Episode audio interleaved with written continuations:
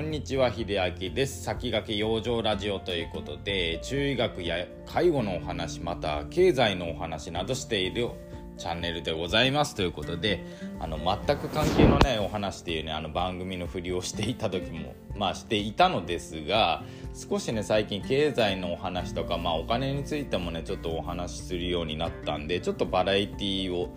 バラエティー性を重視した形で中学介護経済っていうねちょっと結びつきがないようでなんかそこからなんか生み出せないかなと思って番組紹介のねちょっと喋りを変えてみました、まあ、最近ちょっと経済に関してとか、まあ、お金に関してですねまあ少しずつ勉強するようになって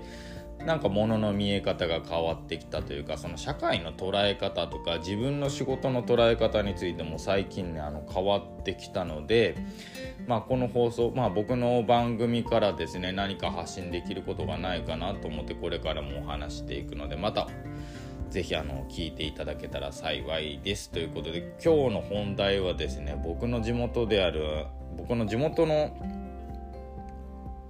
カメラ屋さんからねスタートした今は大きな会社になっているあの会社のねお話をしたいなと思っております。それでは本題です。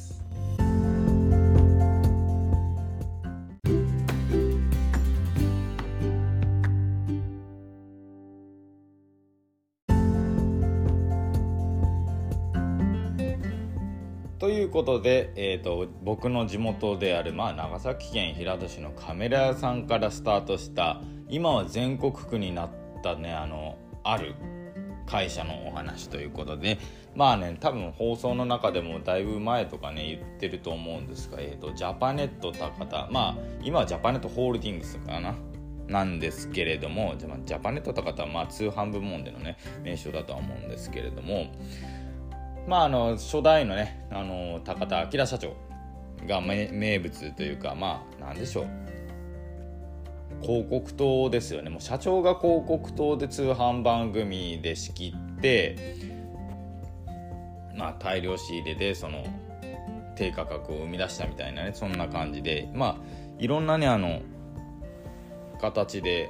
経済番組だったりとか、まあ、通販はもちろん別のテレビ番組とかだったりね。もうすごくあの幅を広げてなんでしょう知名度がね知られるようになったんで本当にただ地方のカメラ屋さんだったところがここまででかくなるなんて僕は本当に想像がつかなかったんですよ。しかも通販を確か開始したのが確か僕がね高校卒業する前か前ぐらいかだったんですよね。なのであのまだ通販をそんなにあの本格事業としてやる前の時は普通にあのそこのカメラ屋さんに行った生徒手帳のね あの写真とか証明写真とか撮ってた覚えがあるんですよね。やっぱり地元でもねあそこの誰々はっていう感じで知られていたんですけれども今ねあの2代目のねあの社長さんまあ息子さんですよね。高田明も高田明元社長の息子さんということで今息子さんが奮闘して頑張っておられるんですけれどもいやあの YouTube の番組だったっけな？えっ、とね堀江ワンというねあの堀江門さんですね。があのなんでしょうメインで出られている番組というか動画がありまして主にその経済とかまあ、社長さんとの対談とかねする番組だったんですけどそこにあの2代目社長の高田さんは出られていて今ジャパネットがねあの、まあ、会社のお金をまあつぎ込んで長崎市内の方にですねあのでっかいスタジアムスタジアムとかホテルとかをすごい規模で建設してるんですね。そこにあのもちろんその堀江さんもあの関わってる和牛マフィアっていうねお店があるんですけれどもそこもあの長崎に初出店で入ることになったりとか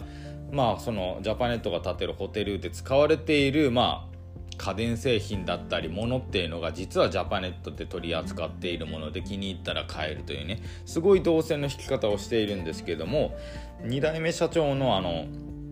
まあ壮大な目標がちょっと堀江湾の動画で語られていたんですけど、まあ、ゆくゆくはその長崎県の人口を増やしたいっていうお話が出たんですよ。いやすごいなと思ったんですねもともと確かにその長崎県自体、まあ、僕のその住んでいた長崎県平戸市だったり長崎自体も、まあ、観光地ではあるんですけれどもやっぱりね地元の過疎化ってのが結構問題になってたんですよね。まあ、僕はあの住んでた人間なんでなんとなくその理由っていうものは分かるんですけれどもやっぱりちょっとそのこれあの地元の愚痴になってしまうのかもしれないんですけどまあ実情としてやっぱり他の長崎県じゃなく地方部の方は分かると思うんですけどもあの革新的な動きってのがなかなかできないとか、まあ、保守的であるとかね。あとは財政面においてやっぱり余裕がないっていうね点があって特にあの長崎あの海に面しているんで、まあ、漁師というか漁業が盛んなんですね。で漁業以外のお仕事ももちろんあるんですけれども結局あの仕事の絶対数が少ないんですよね。なので僕も結局長崎にいても結構求人がね少ないというか潤沢ではなかったので結局愛知に来て工場に入りっていうことに選んだんですよ高校の時に。まあ要するにもうその時に僕としてはあの長崎県自自体にちょっと展望というものが見えなかったので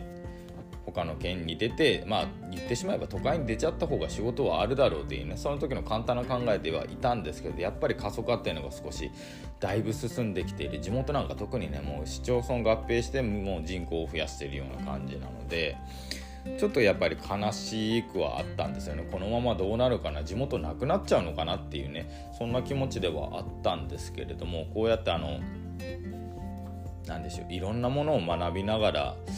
さらにその社長さん今の社長さんもそうです。言っておられましたけれどもまあこういう、まあ、時が来たというか今しその潤沢な資金とかがあって、まあ、こういう規模でこういうことができる。じゃあうちがやるしかないなということで踏み込まれたらしいんですけれども。何かやっぱり先導を切ってこう今だったらそのジャパネットホールディングスが先導を切ってやられたのであればやっぱり長崎県の企業もそれに追随してなんか僕追従していや私もやってみたい。いや自分たちもやってみたいっていう感じでね動いていただけるととてもいいかなと思います。結構ねあのすごいあの地方あるあるなんですけど革新的な動きとか地元ででかいものを建てますってなった時に地元住民の反対って絶対出てくるんですよね。